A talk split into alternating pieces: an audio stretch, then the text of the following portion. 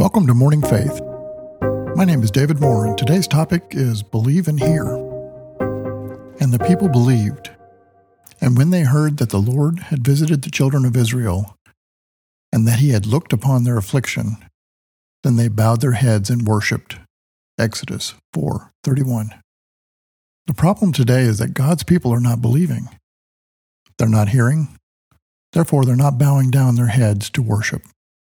To worship, we must first believe. We must hear. Hear what? The Lord has visited his people, and that he looks upon their affliction.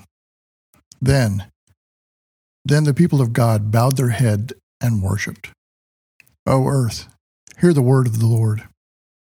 The Dayspring from on high has visited us, to give knowledge of salvation, the remission of our sins, and to give light to us who sit in darkness and in the shadow of death, to guide our feet into the way of peace.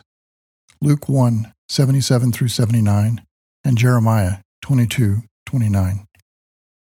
The Lord said, I have seen, I have heard, and I know, and I have come down to deliver them out of bondage. Exodus 3. To forgive us and free us from the law of sin and death, to bring us out of the kingdom of darkness, to bring us into his kingdom, unto the place he has prepared for us to serve him, to worship him.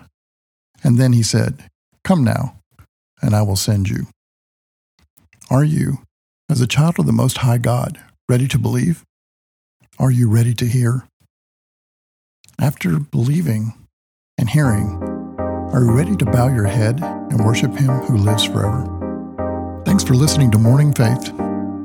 More information can be found at 316ministry.cc. God bless and have a great day.